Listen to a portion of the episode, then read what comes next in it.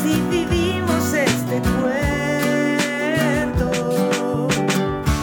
En el aire y en el pozo, como emoción que La conversación. Hoy conduce Gabriela Pintos.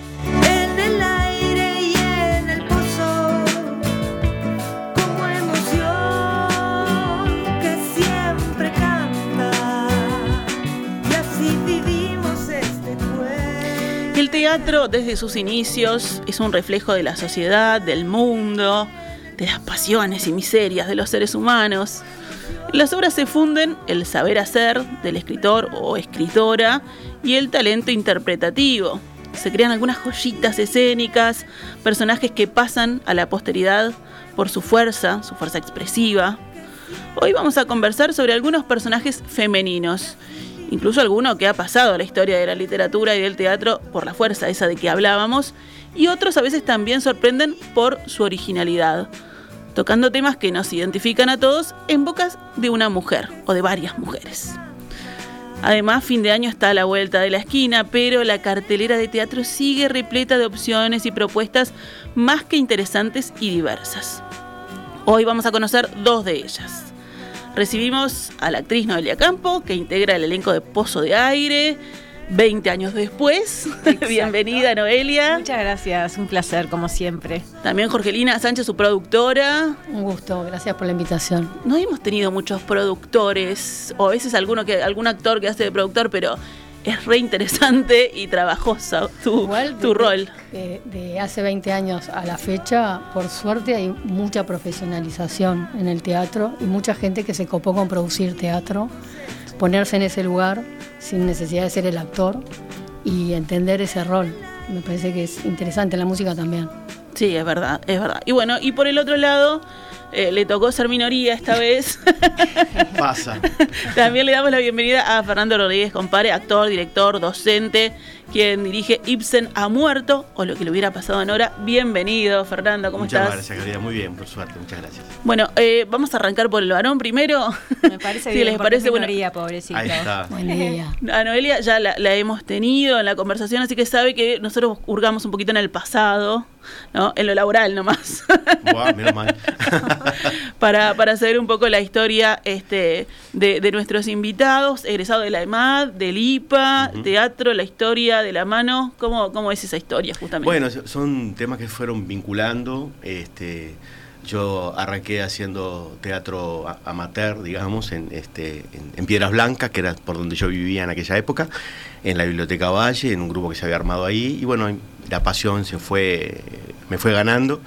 Y, este, y la profesora que yo tenía en aquel momento ahí este, me, me incitó para que diera la prueba en la EMAD. Y bueno, tuve la suerte y, y entré.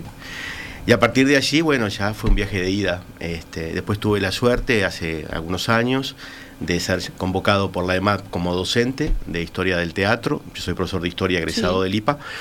Y bueno, y también este, este, di clases allí y bueno, además de dar muchos años clases en secundaria, eh, soy fundador de la, de la carrera de gestión cultural de, del CLAE como docente también.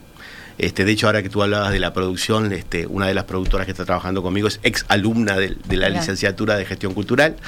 Este, y bueno, dedicado al, básicamente a la dirección, aunque cada tanto también este, me meto en algo en la, en la actuación, pero prefiero la dirección. Preferís la dirección, ¿no? Y que ahora que hablábamos de, de los roles, ¿no? Después de que eh, uno sale de, de- de la carrera o que entra siendo este para actor, después como que se abre un mundo y, y, tal, y Ah, ahí sí. elegís dónde querés ponerte, en qué lugar. Y sí, y además, digo, en un en una, este, ambiente como el nuestro, tenés que pasar casi por todos los roles, quieras o no quieras, de alguna forma. Este, pero bueno, eh, cuando uno se sabe rodear de, de buenos equipos, de, de gente que mete para adelante, este, realmente uno queda, queda tranquilo y se puede dedicar más a lo que efectivamente se tiene que dedicar, que en este caso que es la dirección. Bueno, y a la, y a la productora, si le preguntamos antecedentes, Y pa, yo arranqué hace como 26 años, eh, armándole parte de la carrera a Malena Muyala, y, y iba aprendiendo a medida que hacía, y hacía que sabía mientras aprendía. Este, no teníamos mail, mandábamos fax, toda la noche mandando fax, con comunicados. Este, fue un, un aprendizaje. Después hice gestión cultural en la Fundación Bank Boston. Armé una gira de Malena todo un verano y quedé debiendo dos materias porque me fui de gira. Y nada, me fui haciendo, fui aprendiendo con los artistas, con el medio. Trabajé con muchos músicos, por suerte. Sigo hace años trabajando con Martín Buscaglia y proyectos puntuales. Pero tuve la suerte de empezar a estar en los comienzos de Alfonsina, de Florencia Núñez, un montón de gente querida.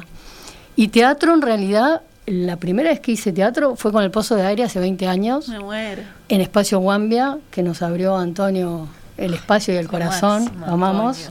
Antonio. Era Antonio increíble. Y ahora cuando Alicia dijo, che, ¿se coparían con reeditar el pozo, pero repensarlo? Todas dijimos que sí, otras no podían. Y bueno, es volver como a un lugar donde estuve hace 20 años, interesante, totalmente distinto a lo que hago para la música en muchas cosas. Y, y totalmente distinto a cómo producía teatro hace 20 años. Bien, eso es lo que ¿Y cómo lo comunicaba? Cuando tuve que hacer la gráfica, eh, claro, vía pública no vamos a usar, entonces eh, tengo que pensar una gráfica que a primera vista en Instagram se entienda Claro. todo. Entonces tenés que, que dejar de lado cosas, porque no entran. Entonces, ¿cómo lo compensás esa información que no está, pero que es necesario que la gente la sepa? Bueno, el mailing. Este, está, cambió, cambió todo y nosotros vamos cambiando con, con el tiempo también y aprendiendo. Yo ahora, el sábado pasado, hicimos un ensayo general y sigo teniendo la misma emoción que hace 25 años, cuando empecé a producir, y me siguen sorprendiendo cosas y esa es la base para mí, de poder producir algo, que te emocione, que aprendas y nada, eso, por ahí va la cosa, para mí. Y eso que decías ahora del, del uso de, de- de las redes, ¿no? Oh. Distinto hace 20 años. ¿Qué, ¿Qué ventajas y desventajas le ves vos? Bueno, ventajas es que es todo mucho más rápido. Armo el mailing, lo mando y, y en poco tiempo le llega a mucha gente. Desventajas que a la vez tenemos tanta información que estamos medio desinformados, no, no alcanzamos a leer todo y lo que leemos es, tenés que armar la información de manera breve, pues sabés que la gente no lee mucho. Entonces hay ahí un- una línea muy delgada entre el bien y el mal, digamos. Sí, sí. Ahí está. De hecho, Jorgelina llegó y me dijo, ¿tenés todos los datos? ¿O necesitas algo más? Yo dije, no, yo me la juego con lo que tengo. Después Cre- creemos, vemos. creemos que tenés todo. De lo que, de Después lo que ahí no falta nada. Noelia, recién hablaba de Alicia. Alicia Garategui, actriz, directora, dirige El Pozo de Aire, que está para los revivals. ¿Eh? Porque sí. también contigo estuve haciendo Los Padres Terribles. Sí. 10 años después, más de 10 años. Claro, es verdad, estamos para los revival. Bueno, en realidad fue algo que se le ocurrió a Alicia eh, porque este año cumplíamos 20 años de la primera vez que hicimos el pozo de aire. Entonces ella dijo, ay, si lo festejamos, y, y- pero con nuevas historias. No, no es como los padres terribles que festejamos los 14 años. Son ellos son así, Excusa para quieren. festejar a cualquiera, ¿viste? Y si no, las inventamos. Claro. Em, sino que hacer como una nueva edición del Pozo de Aire, que sean historias que tengan que ver con una vecindad, con un edificio, que un poco se conecten mínimamente, pero hacer historias nuevas. Pero convocó a las mismas actrices y a las mismas escritoras. Algunas no pudieron. Claro. Eh, de las originales estamos Leonores Barcas, Alejandra Cortazo y yo, actrices, y se suman ahora eh, Cecilia Sánchez y Adriana Trapani, Bien. porque Claudia Campos y Susana Anselmi, que eran las, oh, dos de las actrices originales, este año no podían. Y después eh, de las escritoras, las originales son Magdalena Alguera, Daniela Esperanza y Natalia Mardero, y se sumaron eh, Cecilia Sánchez también como escritora, pero le escribe a Leonor, no se escribe a ella misma, y Tamara Silva, reciente ganadora del Bartolomé Hidalgo, em, también como una de, de las dramaturgas. Y después el, equi- el equipo técnico también es muy, muy parecido. Laura Lapitz, que era la que nos maquillaba en aquel momento, fue la que hizo todo el diseño eh, gráfico de los afiches y de cómo iba a ser, digamos, la imagen del pozo de aire de este año. Después está Claudia Schiaffino en iluminación, que ya estuvo en aquella, en aquella época con, junto a Inés Iglesias. Eh, y ahora se sumó Patti Di Velo como vestuarista. Eh, ¿Y qué más? No Y sé. Samantha Navarro, la Y bueno, música Samantha original. Navarro. Navarro la escuchaban recién en la música. Hizo música original hace 20 años y ahora hizo otra otra música Es original. una nueva versión. Sí. Eh, así que bueno, está buenísimo porque es este un reencuentro entre nosotras que hicimos, que ya tenemos casi todas 20 años de trayectoria después, que nos fuimos haciendo amigas también, que hemos trabajado en otros proyectos juntas. Eh, y, y nada, y el sabor de lo nuevo, porque son historias nuevas. Entonces un desafío eh, eh, hacer otro tipo de personajes. Historias nuevas, pero con más experiencia, ¿no? La- la- yo escuchaba a Alicia la otra vez cuando vino a contarnos de los padres terribles, era, somos todos muchos mejores actores ahora. Dijo, ¿no? Por, por haber ganado experiencia y bueno, co- contarlo de otra manera, Claro. vivirlo de otra manera también, ¿no? Exacto. Sí, sí, sí. Eso, eso pasa, esperemos. Más, más les vale. Más les Más les vale. Ahí está, porque ya está apuntando ahí, puso todas las fichas. exigente tenemos, ¿viste? Muy bien, así, así debe ser. Y yo hablaba hoy de eh, personajes femeninos, personajes femeninos que los hayan y las hayan marcado. Por ejemplo, acá Fernando, que tengas en la mente que digas, Bueno, claramente los dos personajes que están en esta obra, sí, que son eh, Nora, Nora. Helmer y Elena Alvin, ¿no? Las protagonistas de Casa de Muñecas y de Espectros, de Ibsen, eh, en las cuales yo en esta versión, eh, uno con una, en una misma actriz, eh, esto surge porque, en- bueno, yo soy como medio fanático de Ibsen y en algunas lecturas e investigaciones que estaba haciendo sobre su obra, cuando, cuando se estrenó Casa de Muñecas, que la, la tuvo que bajar el otro día porque se la, se la prohibieron, este, en, una, en una carta que le escribe a un amigo le dice que, que, él- bueno, que él va a escribir una obra en respuesta a Casa de Muñecas, en el cual el personaje femenino sufra lo mismo que sufre Nora, pero que en lugar de irse, se quede, a ver qué pasa. Y eso es espectros. Entonces este, se hablaba casi como de espectros, como de un cuarto acto de Casa de Muñecas. Entonces yo decidí Bien. cruzar esas dos obras, empezando por la escena final, la del famoso portazo, y unirla con, con, este, con espectros, una versión también, con menos personajes, donde Elena cla- claramente es este, la, la protagonista, eh, y con algunos personajes nuevos que, que no existen, obviamente, que yo creé. Un- uno es Ibsen, que es el propio autor, que habla un poco sobre, sobre qué está pasando con su obra hoy. Y, este, y bueno, y después hay un personaje ahí que, que es como multifuncional, que también hace un- una explicación de, del por qué el arte hoy tiende a ser todo light y, aséptico, y por qué entonces, ¿para qué habría que hacer a Ibsen hoy? ¿no? Un autor que toca temas del siglo XIX, ¿por qué hacerlo en el siglo XXI? Y bueno, y la idea es que esos temas en realidad tanto no han, no han caducado en absoluto.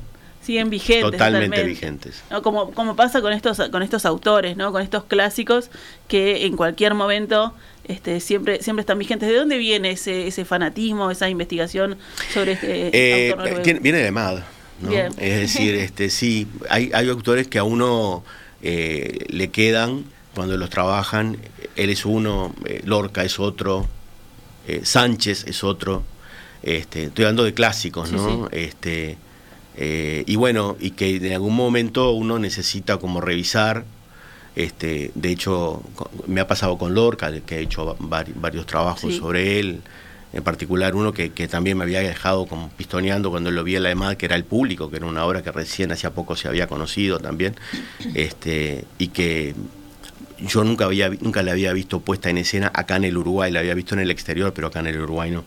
Y bueno, y con, y con Ibsen me pasó lo mismo. Yo cuando recién egresé de la EMAD fui convocado para trabajar en una versión de Casa de, Muñecas, eh, en el personaje del Dr. Rank.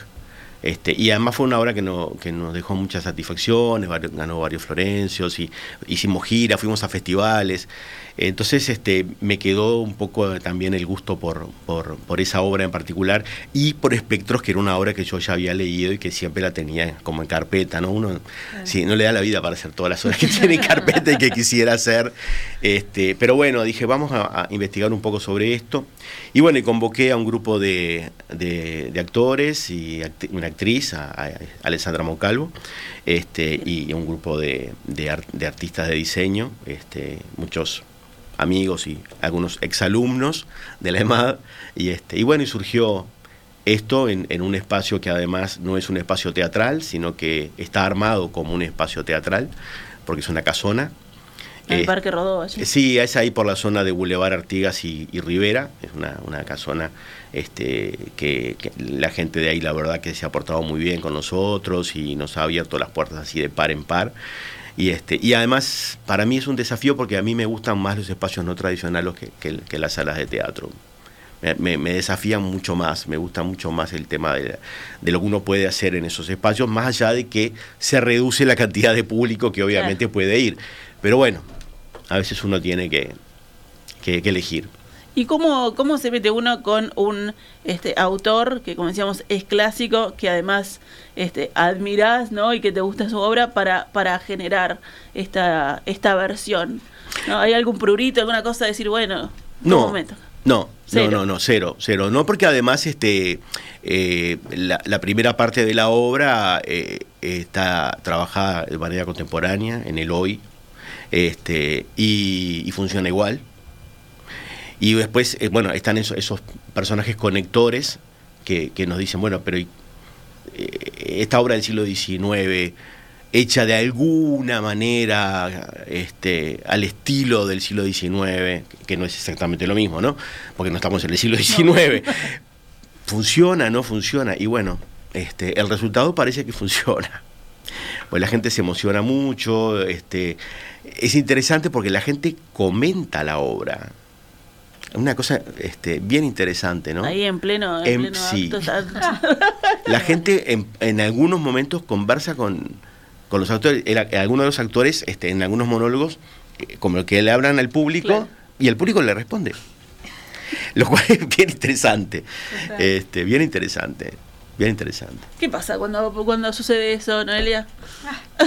cuando Tenés no... que actuar rápido y ver si abrís esa puerta o la dejás cerrada, Claro. porque nunca sabes hacia dónde va, Claro. hacia dónde va a ir. Entonces hay, hay obras que ameritan más eso eh, y que, que se puede, ¿no? Eh, y hay otras que, que no tanto. Entonces solo lo pones en vos o, o, bueno, o seguís con la cuarta pared ahí. Pero si hablas con el público, viste, es así. Yo, bueno, este año que hice Yo Soy Fedra, Sí, eh, yo no solo hablaba con el público, sino que le- el público hacía cosas por mí. Entonces ahí vos tenés que estar como muy abierta a que ellos eh, te digan eh, lo que quieran o, o- o se nieguen o no sé qué y vos solucionarlo porque sos vos la que está metiéndolos a ellos en- en- como personajes. Entonces me parece que ahí te tenés que hacer cargo. te la tenés que bancar, Te claro. tenés si que hacer cargo, sí, sí. Entonces está. Pero bueno, viste que en el teatro es que tenés que estar como muy, muy despierto y alerta a todo lo que pase. Incluso cuando está la cuarta pared. Porque yo qué sé, un compañero tuyo puede tirarte otra letra Claro. o hacer un movimiento que, que, que no esperabas. O, se cae sé, algo, O se cae algo. Me acuerdo una vez en Los Padres Terribles que se cayó la lámpara así al lado mío. ¡Tuc! Así con la escena con Carlita Moscatelli, que decía de la tía Leo. Y entonces Carlita dice, y no sé, y dice, y hay que, hay que limpiar, hay que lavar, hay que recoger lámparas, agarra la lámpara, y no sé qué, y que aparte el texto aunque se iba, y agarra la lámpara y se la lleva, ¿viste? Pero, y está, y uno tiene que estar abierto a resolver esas situaciones. Que está bueno, es divertido también, y te mantiene de una forma eh, entrenado, ¿no? Bueno, ¿y te ha tocado hacer obras de Ibsen? No, nunca puedes creer. Nunca, nunca, nunca, nunca. Es un debe. Ya me tocará. Ya te tocará, ya te tocará. Eh, hablando de, justo me me colgué ahora con toda la historia de Fernando, pero hablando de personajes que te hayan marcado, de que los hayas hecho o que hayas visto, ¿cuáles? Debe de haber muchos, pero Eh, algunos. sí. Ay, sí. Si hay muchos, tenés que sí. tirarme uno por lo menos. Este. No, que haya, que haya hecho, bueno, eh, inevitablemente. eh, de- eh, Vela, la de Perdidos en Yonker, que fue con el que gané el Florencio. eh, porque es un personaje muy muy profundo y bien distinto a uno, ¿no? Y para un actor siempre es desafiante hacer algo que, que no tenga nada que ver con cómo es Claro. uno y lograrlo. Eh, Lucrecia, la violación de Lucrecia de Shakespeare, que fue lo único que hice de Shakespeare. Yo decía, ay, podría ser algún día Shakespeare, que no es nada fácil. Eh, y, y ese también como que me, me gustó.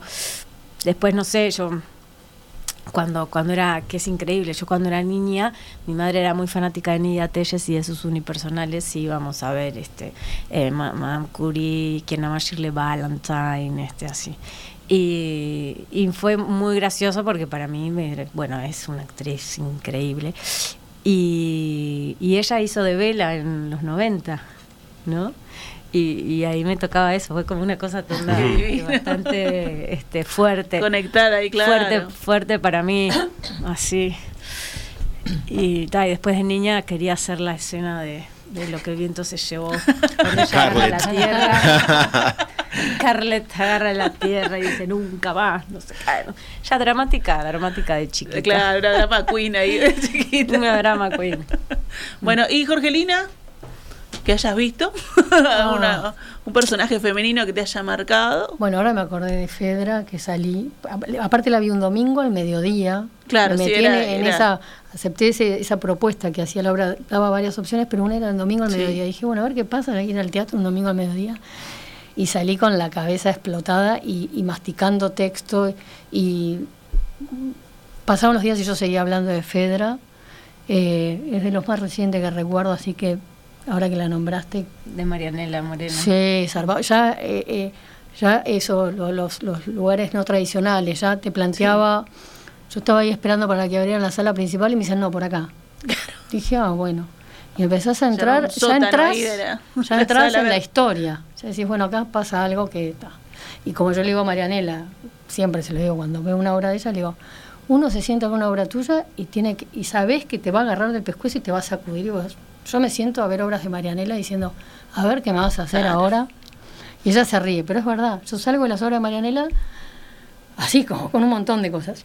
Cuando fui a ver Fedra, ya cuando entré ahí dije, oh, Marianela, a ver, ¿qué me vas a hacer ahora? Cuando vi la actuación de Noelia, es- ese personaje, la historia, todo lo que pasa, eh, tuve días. Ahora me, me la trajiste a la memoria y es un personaje muy zarpado. También te vi en Perdidos en Jonkers y me acuerdo que lloré y que te saludé al final, totalmente Llorando, conmovida. Este, sí, tremendas mujeres. Es que esa obra es. Es Esa tremendo. Y cuando te pasa sí, eso sí, con el arte, ¿no? Con una película, con una obra de teatro, con un disco, de que te quede eh, rumiando en el, en el cerebro, en el corazón, es maravilloso. Y cuando no te pasa, decís, "Pa, qué lástima. Claro, Lo que qué muchas bajón. veces no, que que suena cliché del arte, pero que, que es, es tal cual, ¿no? Es el, el, el arte tiene una capacidad de transformación Total. que pocas cosas tienen, pocas cosas tienen. O sea, vos, vos, yo a veces salgo de obras de teatro o de un concierto, de no sé qué, y va a sonar capaz que un poco estúpido e ingenuo lo que diga, pero para mí es real. Si todo el mundo viera, hay, hay obras, ¿viste? Si todo el mundo Mm. viera esta obra, eh, nadie se pelearía, ni putearían en Twitter, ni no sé qué, ni habría... O sea, es, es no sé, me, me, me resulta como el arte así que, primero que le hace bien a uno, mi- o sea, a, a uno mismo, esa, esa cuestión de, de poder e- e- expresarse, ¿no? Expres- porque yo qué sé, yo encuentro mi forma de decir sobre el, sobre el mundo a través del teatro y De los personajes que hago. Y eso ya es transformador, pero a la vez los, espectadores, las personas que digamos que, consumen eso, eh, también, ¿viste? Te, te hacen reflexionar, te hacen ver otros puntos de vista, eh, te, te movilizan. Em, no sé, ¿viste? A veces, a, a mí a veces me da lástima, ¿no? Cuando, cuando un poco se ningunea, ¿no? El- a veces en la enseñanza el tema del arte y eso. Porque es una herramienta fundamental para el desarrollo. Y en la humano, pandemia fue lo que salvó la cabeza, personal. en la pandemia, fue lo que salvó la cabeza a un montón de gente. Claro.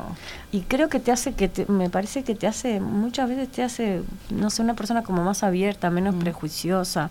Eh, Te no muestra sé. mundos también, ¿no? Claro, Cosas totalmente claro. alejadas a uno Total. o que te identifican. La- lo Vos a veces importante haces es un que te personaje- pase ahí. Vos a veces haces un personaje con el, con el que eh, no estás de acuerdo en nada de lo que piensa, en Eh, nada de lo claro, que aunque te incomode. Te Claro. pero tenés que tener la apertura como para Claro. entender a ese personaje, entender a esa persona, porque ese tipo de personas existen. Y entonces ahí le estás buscando una humanidad que, que muchas veces en la vida cotidiana capaz no tenés y sos mucho más dogmático. ¿Viste? Entonces, para, no sé, para mí eso es este. A mí me ha pasado importante. viendo tanto cine como teatro como música, cuando he ido con alguien, que veo algo que me, que me, me llega y, por ejemplo, la persona me pasó muchas veces que termina y te empiezan a hablar. Y he tenido que decir, gesto No de no puedo hablar, después poder explicarle, vos sabés que terminan, eh, por ejemplo, un concierto. Me pasó una vez con Cabrera en el Cabildo, me empezaron a hablar, le hice señas así, después me dijo, che, ¿estás bien? ¿Sabes lo que pasa? Que yo salgo a algunos lugares tan movilizada, tan conmovida, que no te puedo hablar, porque si yo hablo me largo a llorar. Porque me pasa con, con el cine, con el teatro, con la música, con las experiencias artísticas, no con todas, pero cuando me pasa, no paso mal, al contrario. Es una emoción, lo que pasa es que no te puedo hablar. Te hablo y lloro, me, me- me- me desborda. Cuando te pasa eso con cualquier cosa que veas, está, está todo dicho, está todo pago, ¿no? Sí, total. Vale la, pasa eso mucho. vale la pena, claro que sí, eh, que, que el, que el arte te pase por el, por el cuerpo, ¿no? Y a veces pasa también de que es al revés, que en ese momento, capaz que, viste, como que te quedas pensando y te quedas carburando y después te vas y si vas a comer con alguien o llegas a tu casa. Te va y cayendo la ficha. Ah, mirá, por acá era, ¿no? De- tengo un compañero acá, este Gastón González, que fue a ver, hay un león afuera, Sí. de Andrés Papaleo, y, y que lo fue a ver con otra compañera que no lloraba, lloraba así en el medio del teatro. Y él como que no, no le pasó, dijo, bueno, está, que no seré una insensible. y se fue a llegar a la casa, sentarse, Le cayó la ficha. le cayó la ficha y empezó a emocionarse ahí, ¿no? Claro. Es como que cada uno lo carbura distinto. Y también puede ser que no te pase. Eso que decís vos. Y No cuando pasa. no te pasa, bueno, es un poco triste también. Y no es culpa de nadie, llorar, ¿no? porque- No, no, claro. No, no llorar, sino llorar, emocionarse, emocionar. pensar, sentir. no Capaz que la obra está buenísima, pero no te pasa por ahí. Y está buenísimo igual. Es, es mi tema, si me pasa o no me pasa. Vos no tenés nada que ver con eso. O sea, es mío. Yo creo que lo peor que te puede pasar como artista eh, es que el público, al público no le pase nada. Claro que es Ah, indiferente. por lo menos que No. se enoje. Que se enoje, Que se es maravilloso, que no le que, se guste. enoje, que no se guste, que te, que te diga cosas, ¿viste? Lo peor es que no le pase nada, ¿viste? Yo Tal siempre digo lo mismo, lo peor que le puede pasar al actor es que el espectador salga y la primera que le pregunte al que va con él es ¿musarela o chivito? Entonces es que no le pasó absolutamente nada, ¿viste? Eso es lo peor que te puede pasar. Por eso digo, que, que- que se emocione, que llore, que se ría, que esté contento, que se enoje. Sí, que quede Todo eso es maravilloso. que quede en silencio le con pase algo, algo. que lo movilice de alguna forma, que lo Claro. cuestione. Ahí está la clave. Y para, para directores y actores, uno trabaja buscando eso, pero después se olvida, ¿no? O sea, vos no, no podés Ah, estar sí. atento a que si, so- si sucedió o no, porque te, te mata. Pero eso no también. trabajás buscando eso, No, no. Ah. No, no, no. No trabajás buscando eso. No, no. no. no. Trabajás buscando este La verdad, en primer Exacto. Bien. Lo que dice lo que dice el texto, lo que lo que quiere transmitir el, el, el- el texto. O sea, trabajás buscando eso, la, la, la verdad, lo, lo, lo propio de, de, de esa obra, de esa situación, de ese momento, de esos estados. No, nunca trabajás desde, desde ese lado, tipo, onda, Además hay- quiero transmitir Quiero llegar, tal Claro. cosa. No, pero además digo, hay muchos muchos de esos elementos que se conversan en el trabajo de mesa, Total. ¿no? En el trabajo de mesa vos podés, por ejemplo, en una obra como las que como estas de dos de, de Ibsen, ¿no? Sí, no hay mucha lectura, pero puede haberla. puede haberla. Entonces, Claro. hubo digo, hubo debate, hubo discusión, ¿viste? Con los actores, con los diseñadores y bueno, bueno, el, ca- el camino es este. ¿No? Nosotros queremos ir por este camino. Y hacia ahí vamos todos después, ¿viste? Más allá de- de- del debate. Eh, que, que está bueno, ¿no? Porque además enriquece. Porque vos como director podés venir con una idea y es lo que le planteas a, lo- a los actores y a los diseñadores, ¿verdad? Este, pero después, en la propia eh, batalla de los ensayos, que es lo más rico, surgen otras cosas y se te puede cambiar la idea y la tenés que modificar, ¿verdad? O se modifica sola, aunque vos no quieras. ¿no? Claro, vos sos abierto a eso, ¿no? Al, al intercambio. de- Absolutamente. Porque hay como distintas, no sé si escuelas, pero maneras de trabajar, ¿no? Una cosa más de, bueno, esta es la idea del director y tiene que cumplirse así, y después en, en el trabajo que se dé un intercambio y que, que fluya más hacia donde se Yo creo que. ¿sabes qué? Viene con la vejez. Ah, mira. Claro, porque cuando vos sos más joven, eh, eh, eh, decís, no, no, tienes que ser Te aferrás así, más a te aferrás tus a, lo, ideas. y vos decís, a ver, no, va, prueben, muéstrenme, ¿no? Yo siempre le digo, bueno, mira, a mí me gustaría probar una cosa, bueno, probala y demostrame que es mejor que lo que yo te estoy planteando, Claro. o, y yo te voy a decir que sí o que no, ¿viste? Entonces eso me parece que es genial. Aparte, claro, en el teatro hay varios creadores, porque está el, el- el autor, el dramaturgo, que crea el texto. Después está el director, que crea su propia interpretación Claro. de ese texto, Claro. junto con los actores, que también crean sus personajes, obviamente guiados por el director, pero este a partir de sus propias ideas sobre esos personajes. Entonces es como, como un intercambio eh, todo el tiempo. Por suerte, bueno, en este caso sí tenemos intercambio con las autoras en el Pozo de Aire. Sí. Pero por suerte a veces no tenemos intercambio No. con los autores y hacemos lo que se nos canta. Eh, lo que pasa ahora. Lo que pasa es que acá hay intercambio con autoras que además son re permeables, Sí, totalmente. súper generosas, Totalmente. este, que, que también adaptan sus textos al potencial de las actrices, Claro, van se a los conocen, ensayos, ¿viste? Claro, eso, ¿no? Están presentes ahí. Están muy presentes. no, pero en este caso sí. están Sí, sí. presentes. sí. Bueno, vamos a, vamos a hablar un poquito, porque a mí me encantó esta, este debate así, sobre teatro abierto, pero tenemos dos invitaciones que hacerles. Una que es para terminar el GOES, ¿verdad? Sí. Este, este, este fin de semana, pero hablemos un poquito de estas cinco mujeres, estas cinco vecinas. Estas cinco vecinas. Sí. Son cinco vecinas muy particulares, las cinco.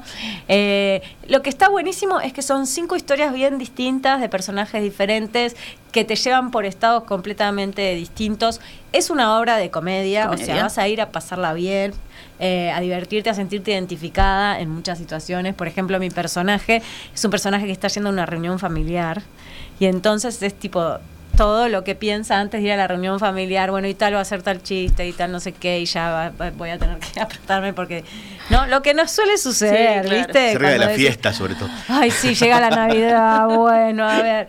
Eh, entonces es muy gracioso por ese lado. Después, por ejemplo, tenemos un, un personaje que es este una inmigrante venezolana que, que se ve bastante desde el humor. A mí me hace reír, pero la primera vez que escuché el texto es muy conmovedor. quedé en un lugar de, de tristeza, en parte. Y el otro día en el ensayo general me pasó lo mismo, como muy divertido todo, pero en el trasfondo sabes que, que hay que no está bueno, que hay tristeza. Que, que hay, pero te reís, y- pero convive, todas esas emociones conviven en un mismo momento con esa actriz. Totalmente. Una historia de vida, una venezolana inmigrante. Todo muy divertido, pero es una venezolana inmigrante que dejó atrás un montón de cosas y que sueña con otras. Claro. No, ese, Ese, es, ese texto es de Natalia. de Natalia Bardero.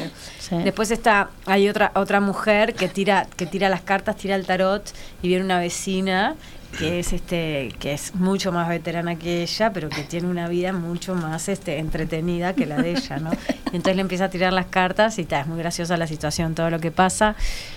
Después está eh, la típica de, de- de la asamblea, ¿no? Como la, la eh, díscola de- del vecindario, ¿no? Que, que toda la asamblea decide una cosa y ella va Ella en no. contra, entonces empieza tipo La que decís, "Ay, putear a los ojalá que no venga a la vecinos". reunión. Exacto, ¿viste? Está, está esa de ese personaje eh, típico. Y, y bueno, y después eh, hay otro personaje que es este que tiene como una cita por Zoom. Por Zoom.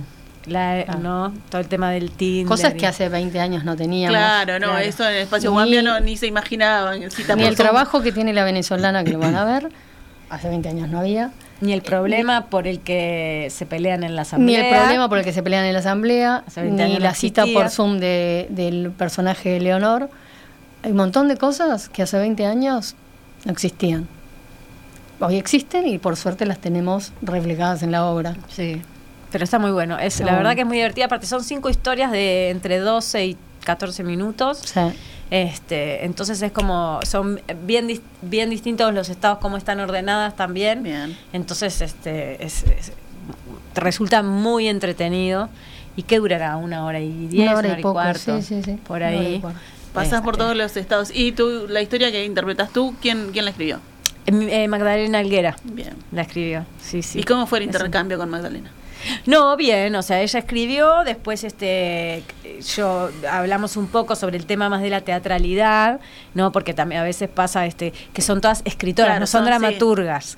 Eh, entonces, salvo Ceci, ponele, Ceci Sánchez, entonces eh, hablamos como un poco de la parte de la teatralidad y le agregamos cosas como para que enriqueciera, digamos, la puesta en escena, pero fue eso nomás. Eh, y ta, y después a andar, a andar el texto. Sí. mucho. Sí, sí. Mandar el porque texto que Jor- ensayando. Jorgelina lo vio, vio el ensayo general y le encantó. Me encantó. Así que bueno, ahí tienen una recomendación previa. encantó, sí. Eh, las- la, invitación es para eh, el 25 y 26, ¿verdad? Sábado Ahí está. 25 a las 20 horas, domingo 26 a las 18, Centro Cultural Goes. Como son historias de vecindario, decidimos hacer este eh, estreno a los 20 años en un barrio.